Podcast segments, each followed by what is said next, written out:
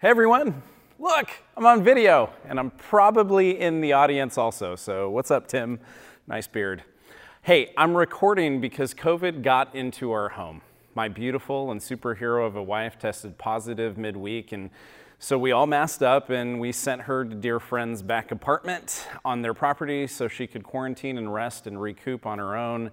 And as of this recording on Friday, she's feeling okay, but I'm sure that the, the rest that she's going through and she's getting is really good for her. Now, I recorded this because there was a chance and the possibility that I could test positive at some point this week. So I figured better safe than sorry and better have me on screen than have me there preaching under the slim chance that all the tests that I took were bogus, saying that I was negative. Now, I know when it's a video, it's, it sometimes is a little bit harder to give it the attention that you're accustomed to giving when it's live teaching. But this passage, it needs our attention. It specifically applies to what we are dealing with as a church, as a community, as a culture, and really as a world. And I don't want us to miss it. Because in this video, and even though it might feel a little less interactive than when we're live, I just want us to understand that what we're going to hear today is so important to our spiritual lives. So give this passage your attention over the next few moments, and then we will praise the Lord in music, we'll do some takeaways, and we'll eat some really good pulled pork. Today, we will be studying the reaction to the persecution against the movement of God. I don't know what you think of when you hear persecution. It could conjure up ideas of other countries outlawing the Christian faith and any practice of it with threats of murder if, you, if they do not stop. You might see it as someone unfollowing you because of a post that was very pro Jesus, or maybe it's somewhere in between. Today, we see the response to those that were having their eyes open to the gospel, the good news of Jesus, responding to that good news by being included in something so much bigger than themselves. Now, love makes us do some crazy things, doesn't it? Love makes, makes us act the fool sometimes. When you love someone, you prioritize him or her differently than when you don't have such an affection for someone. When I realized that I had fallen in love with Aaron, rest and sleep became something I sacrificed on the uh, young adult altar of feels.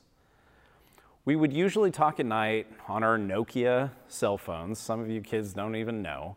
And often we'd fall asleep while talking about something that probably had no real substance in reality. But because we were so enamored with one another, putting down the phone was not an option. No, you hang up. No, you hang up. And looking back at that young love that Aaron and I had prior to our engagement and even into our first few years of marriage, I noticed that our love has matured since. We're almost at 19 years of marriage this July, and it has it has grown, it has matured. We don't have the same feelings based kind of love, maybe that we did at first, but we have a love that is based in commitment and even service to one another. We have what the Hebrews call, are you ready? Because I'm going to ask you to pronounce this with me. Ahava. Say it with me. Ahava. Some of you aren't saying it because I'm on video. Come on. Ahava. And it is a love that is rooted in commitment to other pe- another person rather than the changing uh, conditions that could dictate our love. Ahava means that no matter what happens, we're not going anywhere. This is the kind of love that the Holy Spirit, when indwelling us, give us for God, and the love that God has for us. We fail Him, yet He is faithful to forgive. And while His love for us sacrificed his very son so that we could have access to God, our love for him ought to make us look different as well. Today, we are going to study and see the response of the early church, these early believers in the Lord Jesus Christ, and what kind of love that they had for God, to the, and the reality that they were persecuted, that Peter and John, these apostles, had just experienced persecution in the name of Jesus because through the Holy Spirit they had healed a man who had been lame since birth. So let's pick up in verse 23 of the fourth chapter of the book of Acts, and here's what it says. On their release, Peter and John went back to their own people and reported all that the chief priests and the elders had said to them. Hopefully, you have heard in sermons in the past few weeks from Chris and Ruth where they covered what had happened to Peter and John after God had healed a 40 something year old man who had been unable to walk since birth. The Sanhedrin, the very powerful religious group of men, had detained Peter and John because they had made a ruckus through being used by the Holy Spirit to heal this man in the name of Jesus. This healing was miraculous, and it was not the point, though. This event was to point to Jesus. It was a sign that points to God and his power, and the Sanhedrin didn't really attempt to argue with the healing. They couldn't. They attempted to stunt the preaching of the name of Jesus. So now we have Peter and John released, and they go back to their people, the church, those who God had rescued and redeemed. The apostles share all that the elders and chief priests had said to them about stopping their proclamation that Jesus had risen from the dead and is the Messiah. Many years ago, when my ministry was just really beginning, I used to travel and speak at different Christian clubs, at outreaches, at middle schools and high schools and colleges. And when I would go to these schools, I would always be invited by a student ministry leader and a teacher or faculty member from the school. Now, I spoke at most of the schools in and around Santa Clara and San Jose and beyond, but only once did I ever get flack for coming. I was invited to speak at lunchtime at a high school over, let's see, based on where we are, over there, that will remain nameless, but sounds a lot like Lynbrook. And when I arrived, I went through the office like I always did, everywhere. I walked into the classroom where the students were sitting and usually eating pizza, and I set up to share my testimony with them. And before I was uh, introduced, the vice principal of the school entered the classroom and said they wanted to talk to me. Now, what this vice principal told me was that I was not allowed to proselytize the students, meaning I could not share what I believe and encourage the students to join my belief system and worldview. Now, I knew this wasn't true because this was a club and no one was requiring anyone to be here. This was by their own volition. But this vice principal, this VP, was really trying to derail what I was about to go do in this club, where I was invited where students came with their own free will, even if they were tempted by pepperoni pizza. But I decided to engage and play by this misinformed and stupid rules that this vice principal had.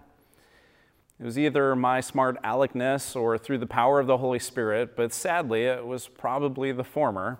I asked, What do you mean by proselytize? And the vice principal went on to say that I could not tell them about my religion and tell them how to join it. Now, I could have been petty and argued that my faith is not a religion, but it is a relationship. In fact, I might have been wearing a shirt that said that. But instead, I asked, well, what if they asked me? And the vice principal thought about it and for a moment said, well, I guess if they ask you, yes, you can answer their question, which I thought was great because that's essentially how I always would evangelize and proselytize, if you will, uh, as when I define, I would generally answer a question that somebody had. So I shared my testimony, which I did a ton in those days, and I shared about my kidnapping, my mom's death at my early age, about the type of kid I was, about my dad and our disconnect, and how specifically through the evidence of the resurrection, I had bowed a knee to Jesus because I believed that he really is who he says that he is. Now, I shared that entire testimony as a witness of God's mercy and grace in my life. And with about 40 students in the classroom, two teachers, and a vice principal there, I ended my testimony with this. Now, Lynbrook Vikings. I was told by your vice principal over there, and I straight up pointed at him, like Peter at Pentecost, you killed Jesus. And I said, your vice principal says that I cannot tell you how you can know Jesus who rescued and redeemed me unless you ask me about it. So, with that, does anyone have any questions? Well, they asked about what they could do to be saved, and I walked through belief, repentance, and following of Jesus. And I believe some of those students became followers of Jesus that day, and perhaps since. And God has uses, used other situations to water the soil where the seeds that were spread that afternoon lay. Now, the apostles were unwilling to keep quiet about Jesus, whom the people had crucified, and God had raised from the dead. And it may have been put them in prison overnight. That might have been the general response. But the response of the lame man was that he could not stop telling people of what he heard that Jesus was the one that truly healed him, that through the gospel, that he was made right. Now, the gospel is always worth any inconvenience because as a follower of Jesus, we have been saved not just from hell, but we are saved to be witnesses for his glory and his beauty. Verse 24.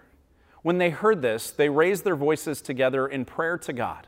Sovereign Lord, they said, You made the heavens and the earth and the sea and everything in them. Now, it was the people, the children of God, the church, after hearing about what Peter and John had experienced, came together in one voice, prayerfully, and they said together, Sovereign Lord, you made the heavens and the earth, the sea and everything in them. See, the Lord holds all things together. When the world seems out of control, the Lord is in control, which is a promise. It is the truth, and it is a perspective that we as a church seem to forget when things get harder than we expect.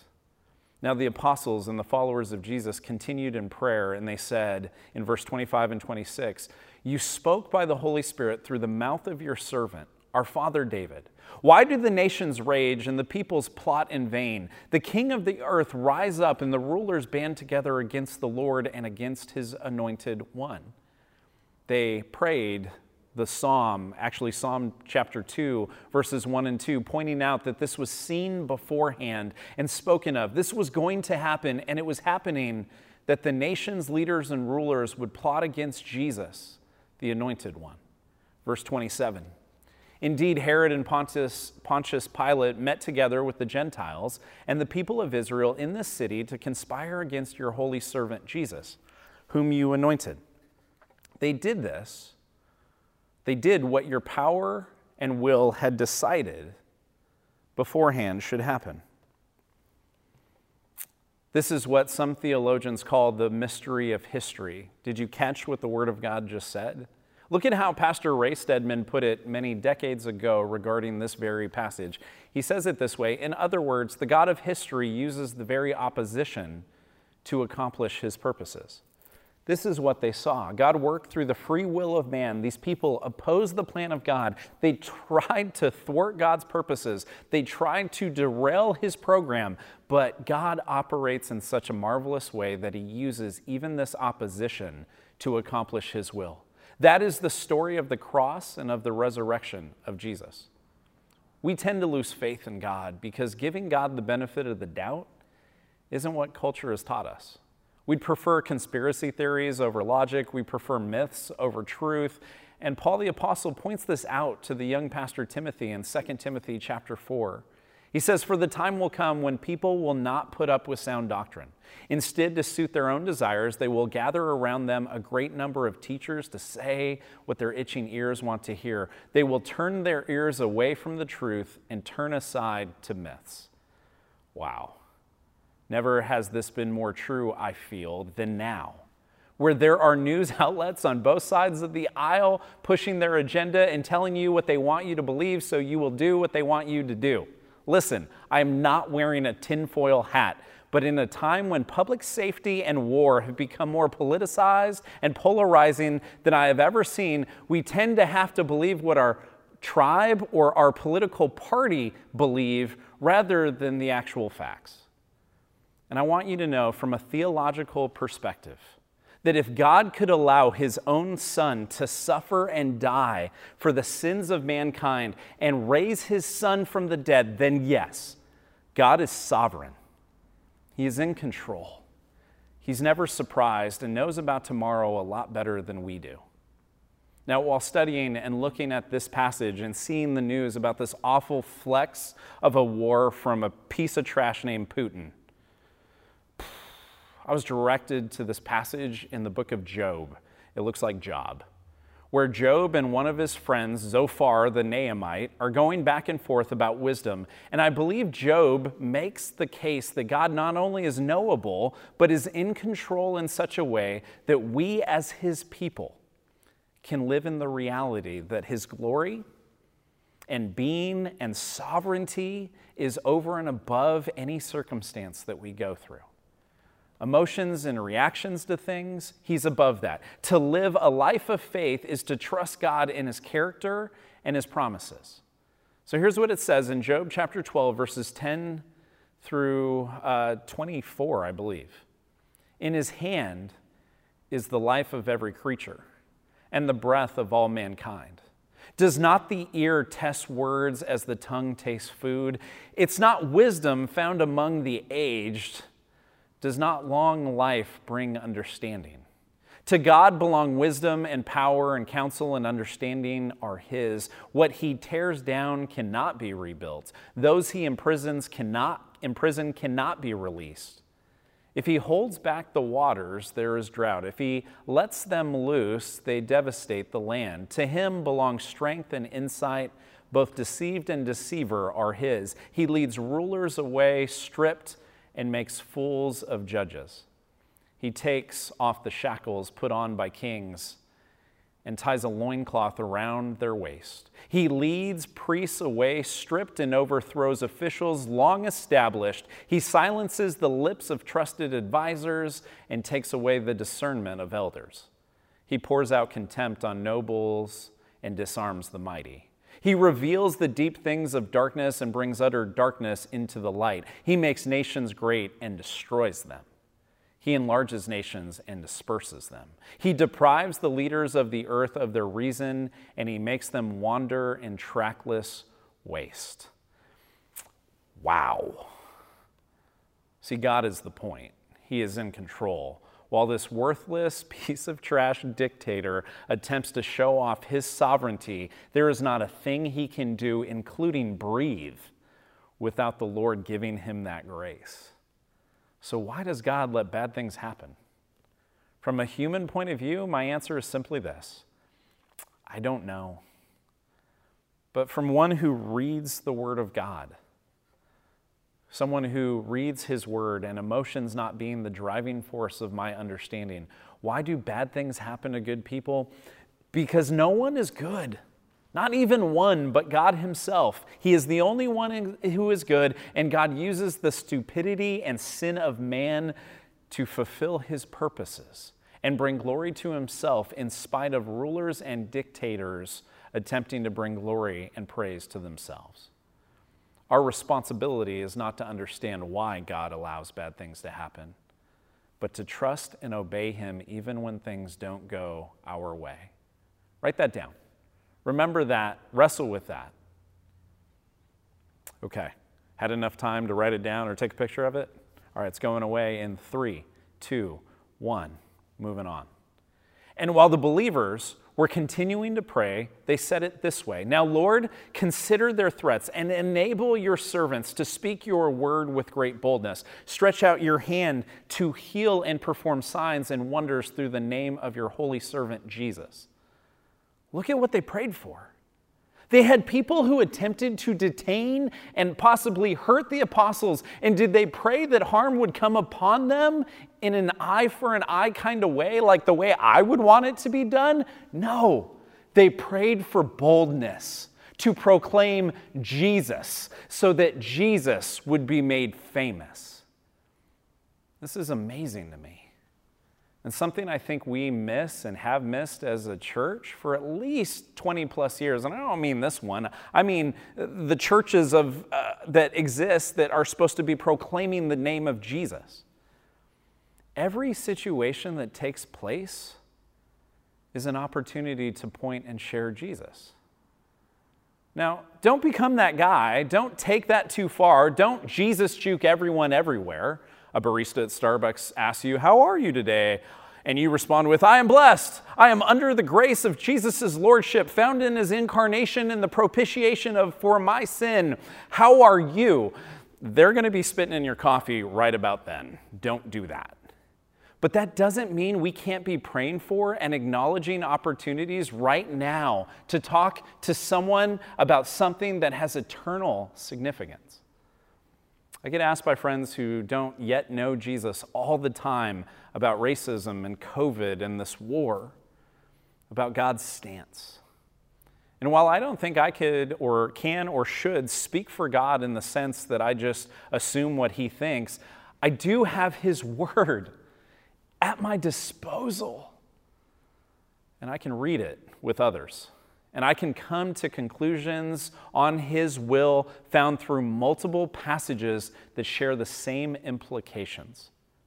And in this relationship that we have with God, we get, we don't have to, we get to exalt Jesus, not ourselves. We get to point to people, we get to point people to Him specifically, not pointing people to us, not trying to get people to like us our job as his sons and daughters is to prioritize people knowing Jesus over anything else, and we get to be a part of that through prayer and care and proclamation and being prepared with an answer. Now, I have a confession to make about 20 minutes into this message. And it's probably something that you're possibly going to hear incorrectly. Some are going to misunderstand. Some aren't going to like it. Some are either going to turn off the video if they're watching this or maybe walk out of the room. But, guys, I'm struggling with the church of Jesus Christ right now. Not you in particular, but the church of Jesus Christ in general. I'm pretty fond of y'all, but I'm struggling with being a pastor in a pandemic, and I want to be real about that. While everything becomes political or polarizing because people see things in different ways, which has always been true. But trying to lead people as public safety has become something that if you see it one way, you're this, and if you see it another way, you're this, and neither actually allow the other to be someone who was created in God's image is crazy to me. And probably a great example of sin's divisive strategy.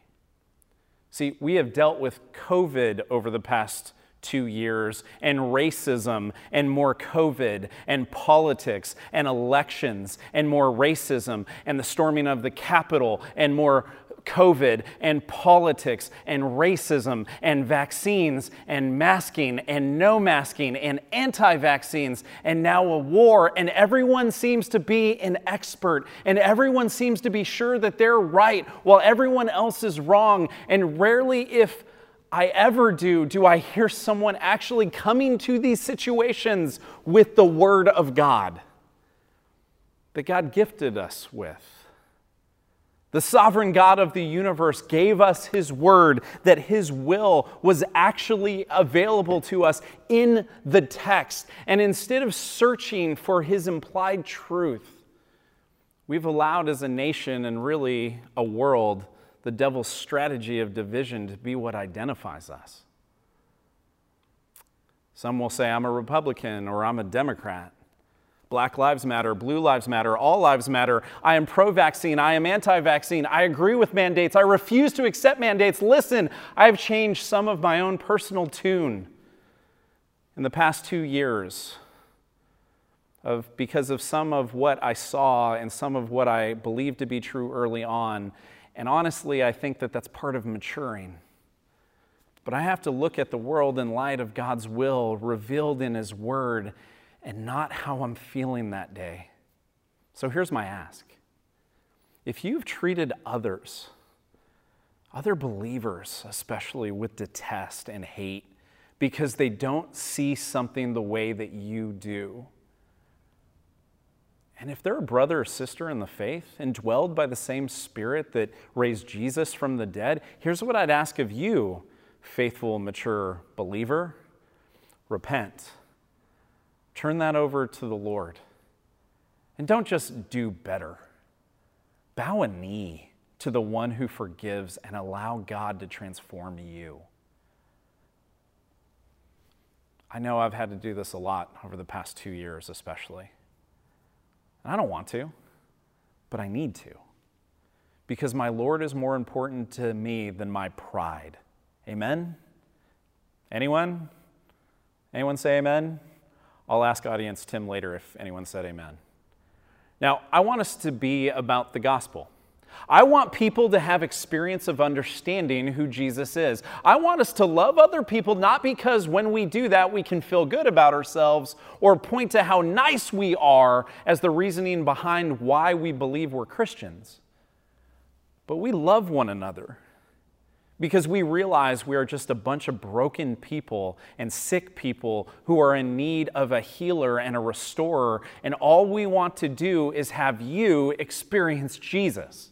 To have your eyes opened to His grace, to have your mind blown by the fact that the gospel is not, I do good, therefore I am loved, but because I am loved, the good I do is letting others know how loved they are too. So, church, why are we here? Why are we attending? Why are we watching online? Why would we say that we identify as a part of, a participant of Church of the Valley in particular? Do we attend or, or watch online to prove something to a sovereign God who knows us better than we know ourselves? Do we do it to try to show off to other people, to try to make them think that we're holy and religious? Or do we come together week in and week out to praise the name of King Jesus together? Because it is a wonder, wonderful expression of God drawing people from all different backgrounds and worldviews to Himself. I believe that a real church centered on the gospel is the way that God flexes to a world that thinks we must all be of the same ethnicity or political affiliation in order to gather together with the same beliefs. I believe Jesus rose from the dead. Do you? I believe he forgave me of my sins on the cross. Do you? I believe that he lives and that he reigns and that he rules in heaven and earth forevermore. Do you? It's okay if you're coming here and kicking the tires or because you come with a friend or a spouse that wants you to come hear about this, but you're not yet sure about this. That's okay. Man, woman, believe me, we want you here. We want you observing the worship of Jesus. We want you hearing the truth of the gospel week in and week out. But for those of us who claim Jesus Christ as our Savior, what do you really believe about Him? Is he the victorious king of your life or an additive and a password to enter into Christian community? Wow, that was harsh, but true. Church, let's get real.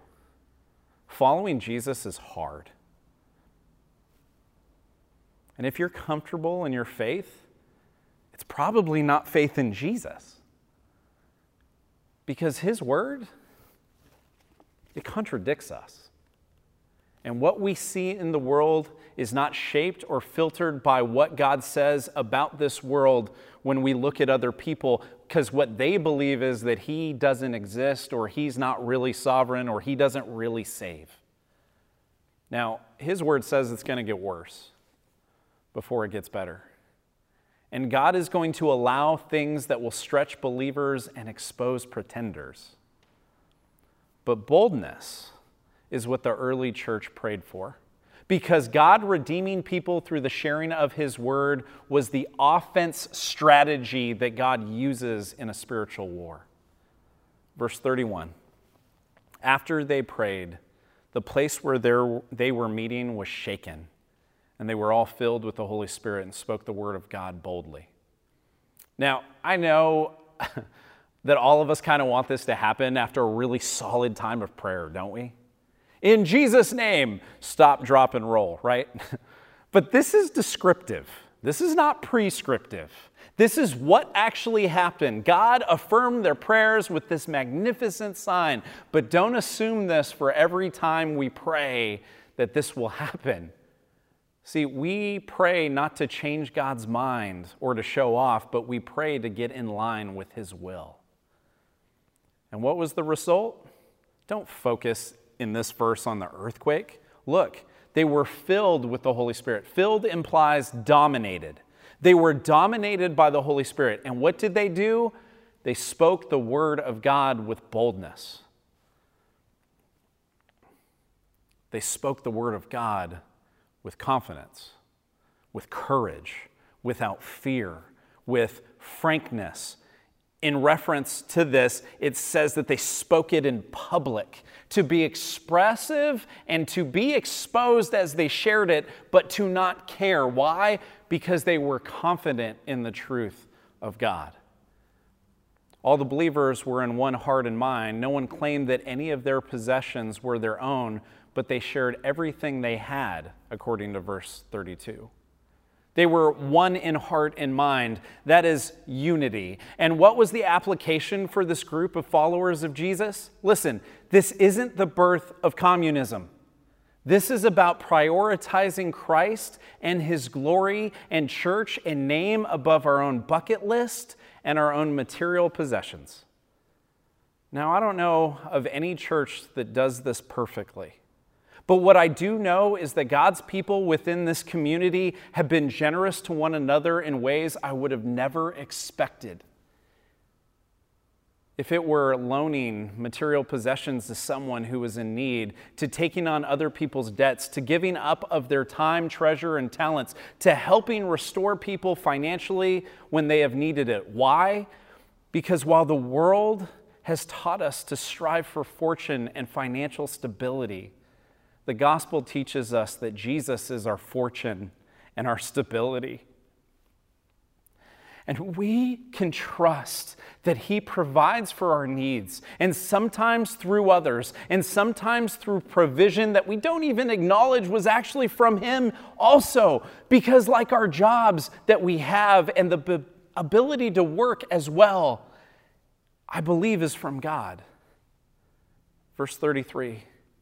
With great power, the apostles continued to testify to the resurrection of the Lord Jesus, and God's grace was so powerfully at work in them all. With great power comes great responsibility. Wait, no, no, no, no, sorry. With great power, the apostles continued to testify to the resurrection of Jesus.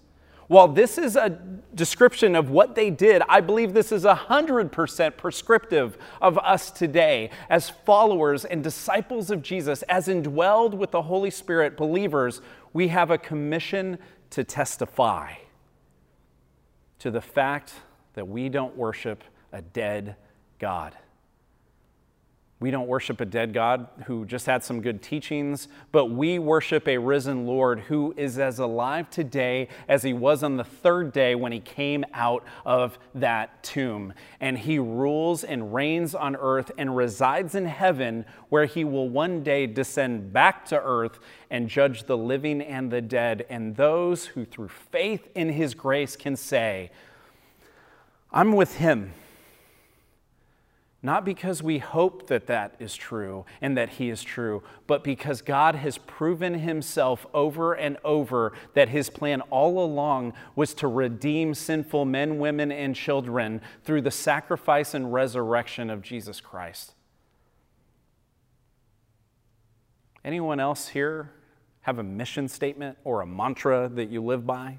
Like, like not just do it or, you know, something like that, but my guess is that some of us might even say, Do unto others what we'd like done unto us, which is the golden rule, and that's cool. See, the golden rule was not something that justifies us, it's something that the Holy Spirit produces when we get who Jesus really is. So, with that in mind, that's a really great mantra. But here's my mantra I exist to make known that Jesus is alive. Simply that. God, in his kindness and grace, decided to rescue me. First, he caught my attention through my intellect and proving the resurrection to me through history and confirmed by the Bible's account, and then through the actions of other believers who loved me enough to be patient with my arguments and disdain for Christian culture. But I exist to make known that Jesus is alive. That's why I believe I'm here on earth. I have responsibilities of helping lead this church and helping lead my family and loving my children and caring for my wife and doing all of these things. But my personal example of why I'm here is I exist. I have my being to make known that Jesus is alive.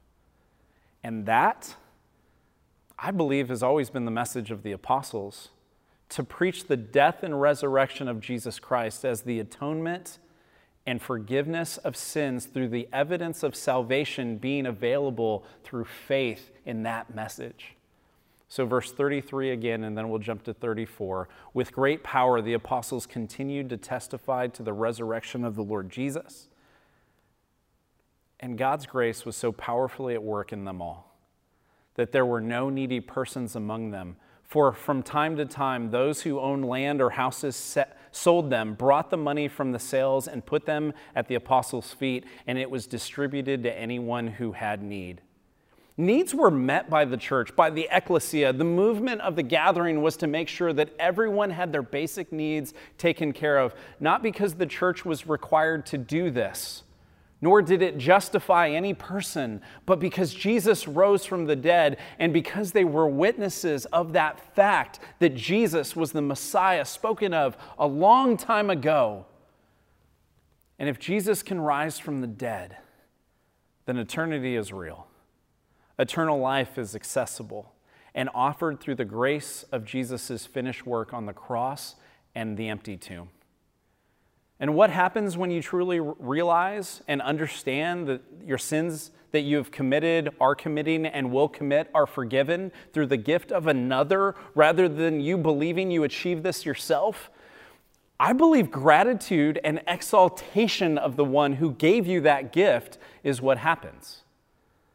And when enough people who come together who have had their priorities shifted and changed start to look the way that the King James Bible puts it in 1 Peter, that they looked peculiar, different, weird. See, it's weird to care for others more than you care for yourself. It's weird and peculiar to use your hard earned money to bless someone else who may have needs. It's weird to sell of your real estate and make sure that no one has a need that cannot be met. It's weird to open up your property to house people who you barely know so they can quarantine and have a place to rest and recoup from COVID. It's weird to see financial needs of other brothers and sisters in a community and write checks to pay off those debts. It's even weird to look for opportunities for others so they can be helped financially and you help financially, but you do it anonymously. It's weird to give towards the missionaries with the hope that the gospel will reach people in places like Cambodia. It's weird to partner with other people to help them purchase a home. It's weird to use your money for the kingdom of God. But you know what? All of what I just said, I've seen happen in this community in the past two years. You know why? Because people believe in the living God, and we are the church of the living God. Now, did you catch it? The living God. Not a dead God, not a dead prophet, not a good teacher, not a really moral man, a living God with skin named Jesus. That is why Christians are so peculiar. That is why the church of the living God is so weird and cares for other people, even financially. Why? Because Jesus is alive. And this group of people, this early church who believed in the resurrected Jesus, did not consider what they had to be theirs because they believed that what they had was a gift. Why? Because they existed through the means of a gift. They understood that their salvation was a gift, that they had their jobs and their resources and their abilities all through the gift of God. See, I so appreciate the elders in this church. Here's why they don't consider what they have as their own. And this is what the church in Acts 4 is applying in their own lives. Look at how Paul puts it in the letter to the church in Philippi. In Philippians chapter 2 verses 5 through 6, it says, "In your relationships with one another, have the same mindset as Christ Jesus, who being in very nature God, did not consider equality with God something to be used to his own advantage." Now, that's NIV. Let me show you ESV just so you hear this in a different way. Have this mind among yourselves, which is yours in Christ Jesus, who, though he was in the form of God, did not account equality with God a thing to be grasped. See, Jesus did not pull rank. He didn't say, you know what, mankind doesn't deserve me, even though we totally don't. And yet he came and he took on the posture of a servant And his equality with God was not something that he grasped onto. This is what the church in Acts 4 was experiencing. They did not grasp onto anything that they had as their own, they didn't treat what they had as earned, but they treated everything they had as gifted to them by God. And so they were there to steward the things that God gave them. Now, we might feel like we worked really hard for our promotion or to get our job or to get ahead or to buy the home that we did or whatever, but who do you think gave you the ability, let alone the breath in your lungs? So, when I think of our elders and many people within this community, I think of people who don't grasp onto things like a baby and use and say the most well known term, mine but rather they look at others and say, What do you need? How can I help? See, that's the church leadership I want to be led by. That's a community of believers I want to influence my family. Not because any of them think that by being that way that they get to another level of heaven or their own planet or some other heresy, but they do it because Jesus is alive and what they have is theirs to steward, not to grasp onto. Now, I don't talk about giving very much, at least financially, and we're pretty far into the sermon, and so it would be easy for you to check out. But because when I teach, I want to teach what the text means, not what I want it to mean to justify my agenda. But here's my agenda this morning, like every morning it's that you would realize you're a sinner. Would you look around real fast? Okay? Look at everybody, you know, smile with your eyes. Cool. Now let them know they're a sinner. You're a sinner. The reality is, we're all sinners in need of grace. And grace is available in God the Father, God the Son, God the Holy Spirit through the life, death, and resurrection of Jesus Christ. But this passage is pointing to our worship of creation versus the Creator. Their priorities, this early church's priorities were changed, and because of that, their wealth and their material possessions were now no longer ultimate. They were a tool for kingdom use. Why do we give at Church of the Valley? Why do we do an offering? We do it to worship, to put our life where our belief is, to not only make us more reliant, but to have an application of our reliance upon God. See, giving is hard, especially when the month outlasts the paycheck. You know what I'm saying? But I'll tell you what, being generous with our finances brings joy. Being generous with our finances brings joy. And I, not in that kind of temporal feeling we get when we order something on Amazon and then it comes, but, but a joy of proving even to ourselves that our relationship with God isn't just for show, but it's really for an audience of one who we don't need to prove anything to. He knows our heart. But if our finances become our main priority, so we can save for a rainy day over caring for the needs of others, or our financial portfolio becomes more important to us than the Word of God, then maybe we need to ask ourselves who we really worship, who we really depend on, who we really think is worthy of our devotion. Now, listen, you cannot outgive God. That's been said so many times. But how can you give nothing if you do understand all that God has given you? Now, once again, our actions don't justify us. All they do is illustrate what we really believe. Okay, I talked about money. and I haven't done that in quite a while. So let's keep going. Hopefully, people are still in the room. Are you? Hello? Anyone? Amen? Amen? Okay. you talked back to a video. Fun. All right, last two verses, verse 46 and or 36 and 37. Joseph, a Levite from Cyprus, whom the apostles called Barnabas, which means son of encouragement, sold a field he owned and brought the money and put it at the apostles' feet.